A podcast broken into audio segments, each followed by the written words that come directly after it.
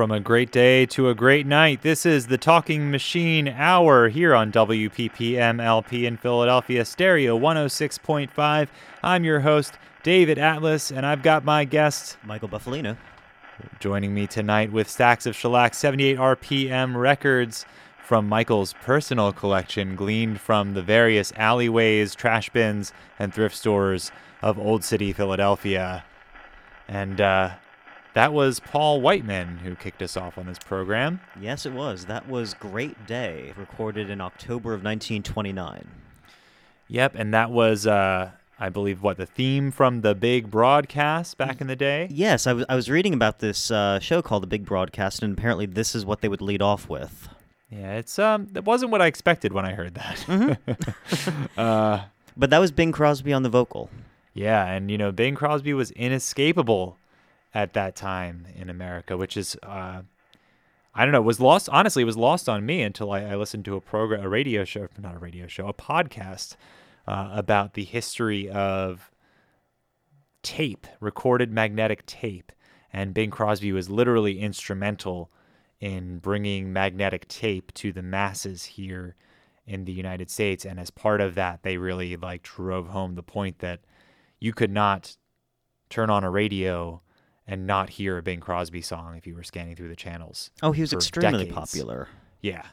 Yeah, he really Yeah, unthinkably popular. Uh, You know, I can't think of anyone today. I'm partially I, I cannot think of any celebrities today who would have that sort of magnitude. that's comparable to like a Bing Crosby. Right, and and I think that's just the way that you know we we have so many mediums that we can listen to forms of entertainment, and then it was just the radio and the phonograph. Yeah. And I mean, and Bing Crosby even appeared in films in the early 30s as, as well. And as much as I love this music and Bing Crosby, uh, I am that is why I am thankful that we live in the 21st century. I would have to agree. you know, we have access to so much more today than just what's on the radio and on the records. exactly. Um, and yet here we are playing the records on the radio. And here we are. it's different though. in in indeed. Indeed. Yeah, speaking of different things, let's uh let's get to some more music.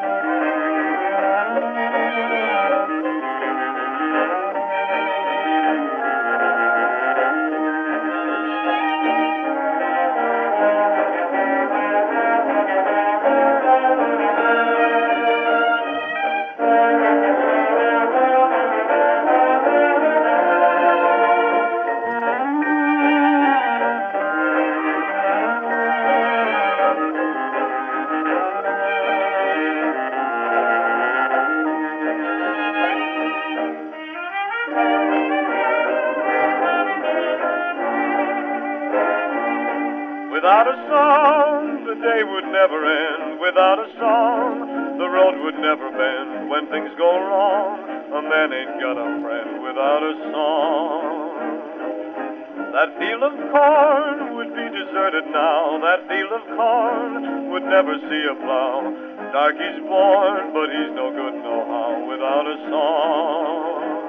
I got my trouble and woe, but sure as I know the Jordan will roll, I'll get along as long as a song strong in my soul. I'll never know what makes the rain to fall. I'll never know what makes the grass so tall. I only know there ain't no love at all without a song.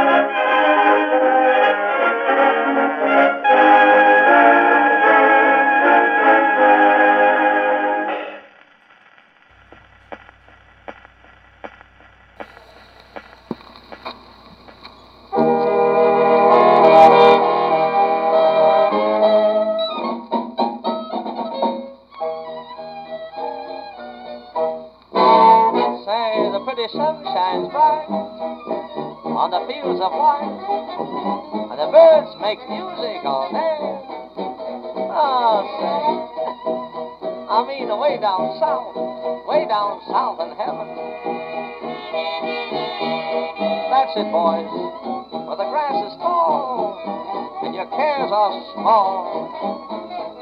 Through a low, low land of roses you stray. I mean, I mean way down south, down south in heaven. That's my heaven. Oh, with the fireflies. The fireflies lighten up the pretty little skies. When the little evening, when the wonderful evening is born, and the whippoorwills, the little birds, the whippoorwills, they sing from the distant hills. Up every morning. Oh, it's a wonderful mood. Where they say hello, and doggone, they mean hello. And you get that longing, that wonderful feeling to stay. I mean, I mean, away down south in heaven. Oh, heaven.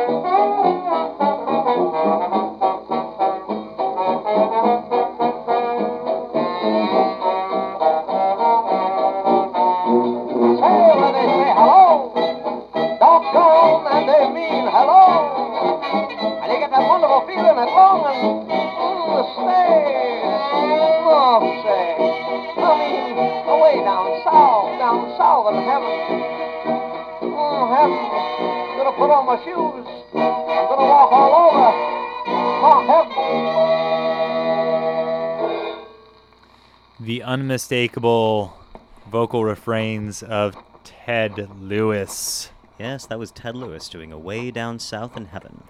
Now, I got to ask you about that specific record because we Mm-hmm. also heard the flip side of that at the start of this set, which was Ruth Etting. Yes. Um, And that was um oh.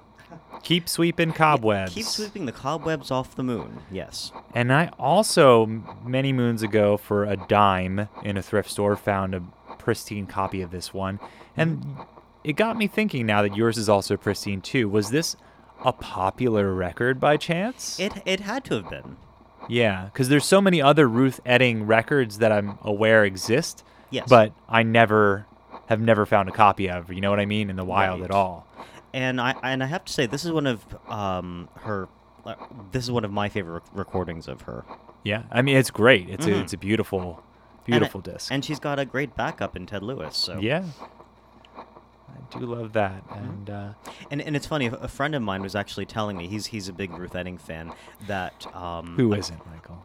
that uh, she well of, of course um, that uh, apparently she was not very happy at this point in her life, and she actually didn't remember recording this. Oh. Yeah, she heard it. She had no memory of doing it. Huh. Yeah. I I mean, I guess it depends on how long after she was asked about it, you know. That that's also true. And she did record a, a good number of records. Oh, she certainly did. So I could I could understand that. right. Um, yeah, interesting. Mhm. Uh, we heard something else in that set too. Yes, yes, that was the um, the, the flip side to Great Day. That was without a song. Also Paul Whiteman, and also Bing Crosby on the vocal. Oh wow, dear Mm. bingo. Yep. Ah, so uh, next uh, we're going to be listening to a band that only recorded one, uh, like two sides of uh, one record, um, under that exact name, Red Ah. Nichols Stompers. But Red Nichols did record a bunch of other things. Oh, absolutely, absolutely. But but not but Red Nichols Stompers only has one record ap- ap- apparently, And this is it. and this is it. All right. Well, let's start with the A side, I guess, right? Yes.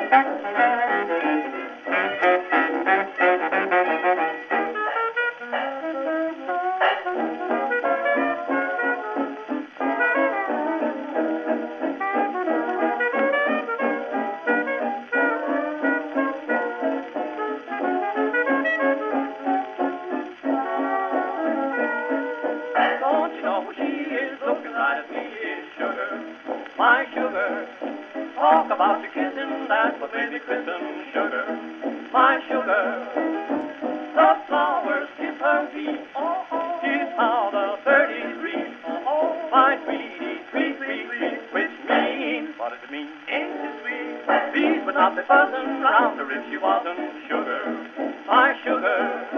I declare that honey hasn't got a thing on her. No, sir. I might also mention, bring to your attention, she's so refined. In conclusion, therefore, that is why I kept our sugar.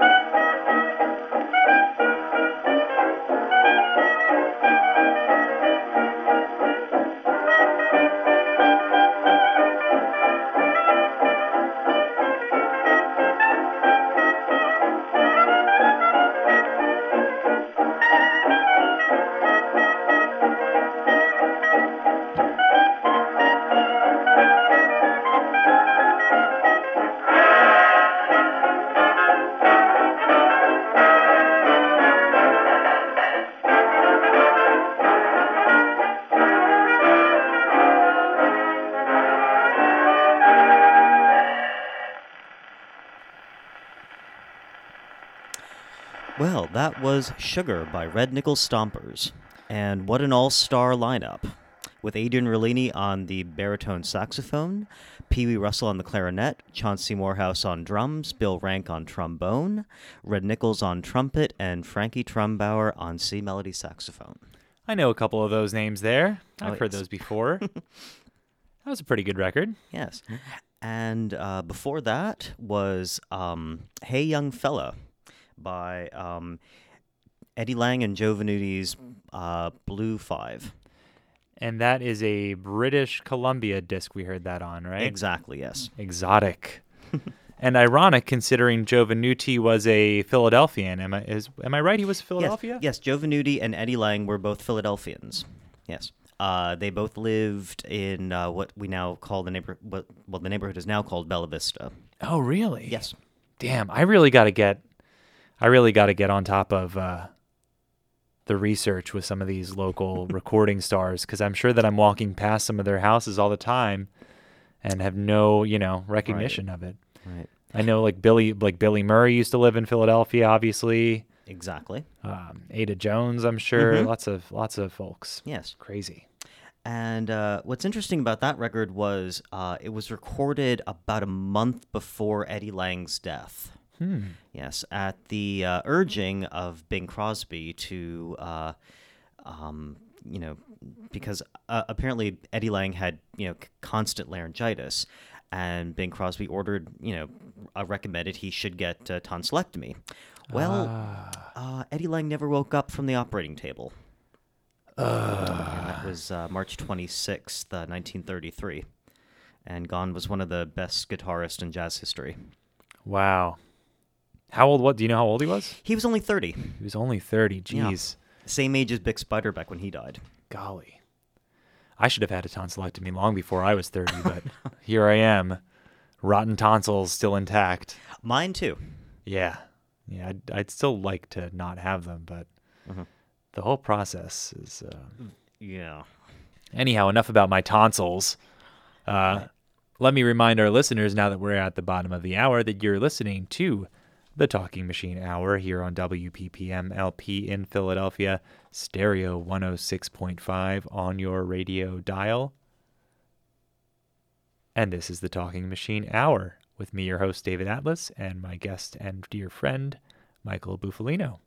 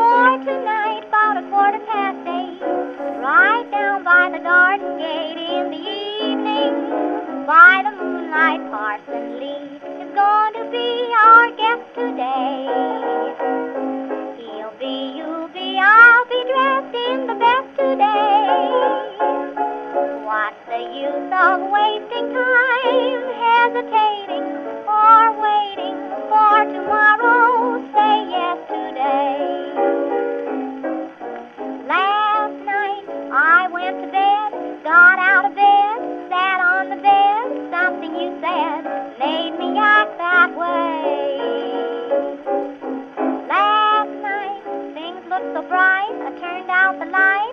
Sat up all night waiting so long for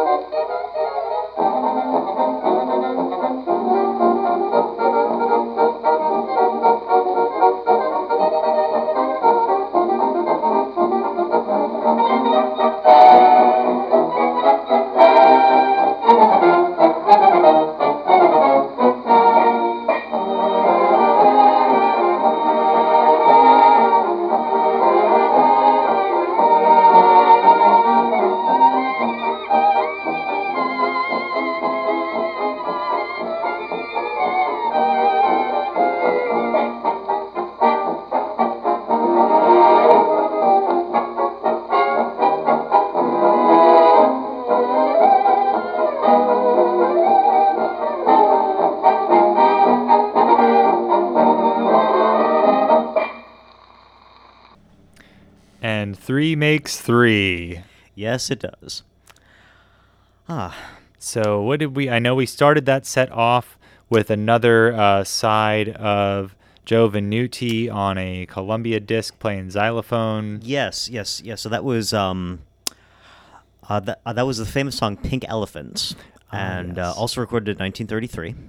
Okay. And then we followed that with uh, "Say Yes Today" by the great Ruth Etting. And uh, we finished that set off with uh, Nat Shilkret and the Victor Orchestra, Something to Tell. Very from 1928. Nice. All very clean, and I'm very clean Ruth Etting Columbia disc there. Yeah. Um, yeah, very little, very little hiss on that one. Absolutely. Uh, so sometimes I think the Columbia discs actually survive a little bit better than Victor, but uh, you know, there's yeah, some debate yeah. about that.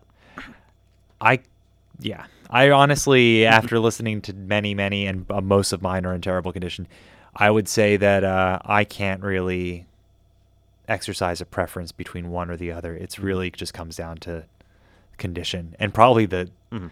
the the uh, the tonal qualities of the actual recording and pressing of that of that song. Absolutely.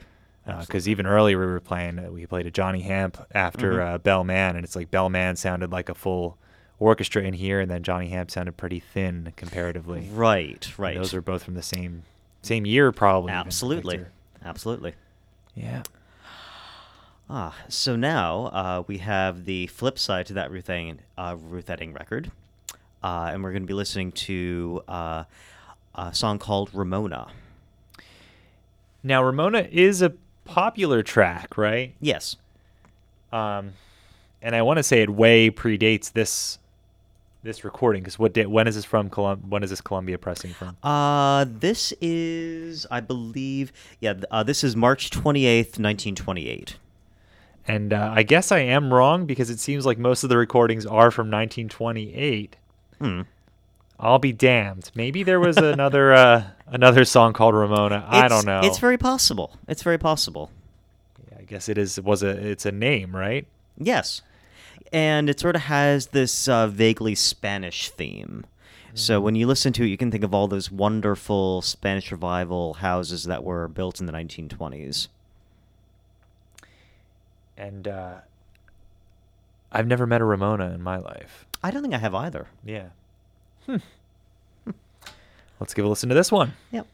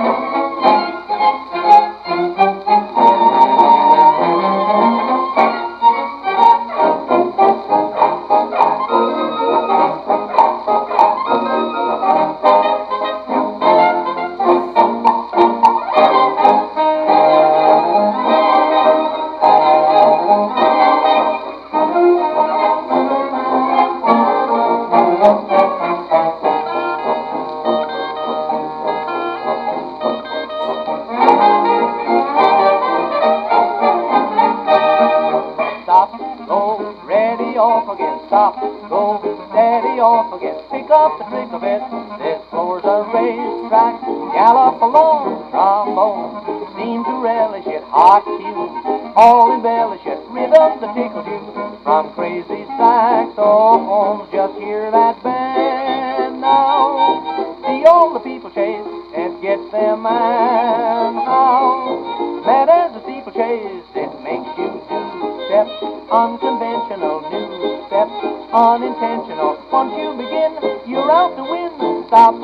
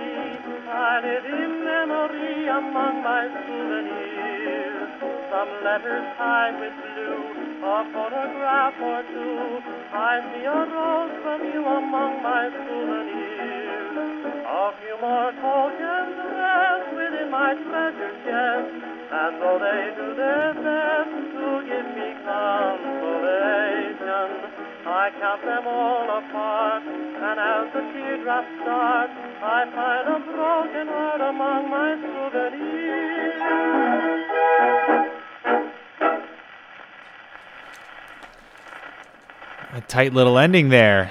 Yes, that was. I gotta say, I will take Connie Francis's cover of that song any day.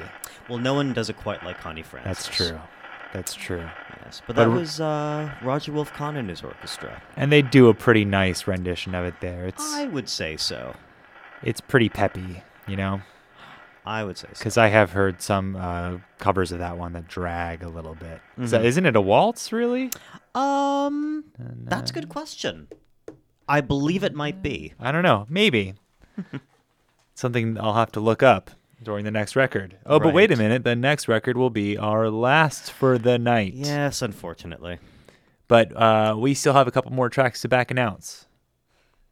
Ah, yes. So that was Among My Souvenirs by uh, Roger Wolf Kahn. And before that, uh, we heard Stop Go by uh, Nat Shilkret and the Victor Orchestra. I'd say that was kind of a borderline um, novelty record. I mean, it certainly was for the sound effects that they used. Mm-hmm. And uh, also, let's see, yes, Ramona by uh, Ruth Etting. Very nice. I did like that novelty there with, with Nat Mm-hmm. The sound effects were nice and electrically recorded Oh, absolutely. Bright. And there was a certain echo to that. I'm, I'm sure that was done in a concert hall rather than a recording studio. Um, one more Connie Francis reference before we wrap it up. I, uh, speaking of inflation, I uh, swung by a Goodwill the other day looking for some Halloween costume pieces, and I couldn't help but just flipped through a couple of the LPs there. Uh, and I actually found a Connie Francis record that I've been looking for in nice condition. Um, but the price of all of the LPs now at Goodwill is two dollars and fifty cents. Really?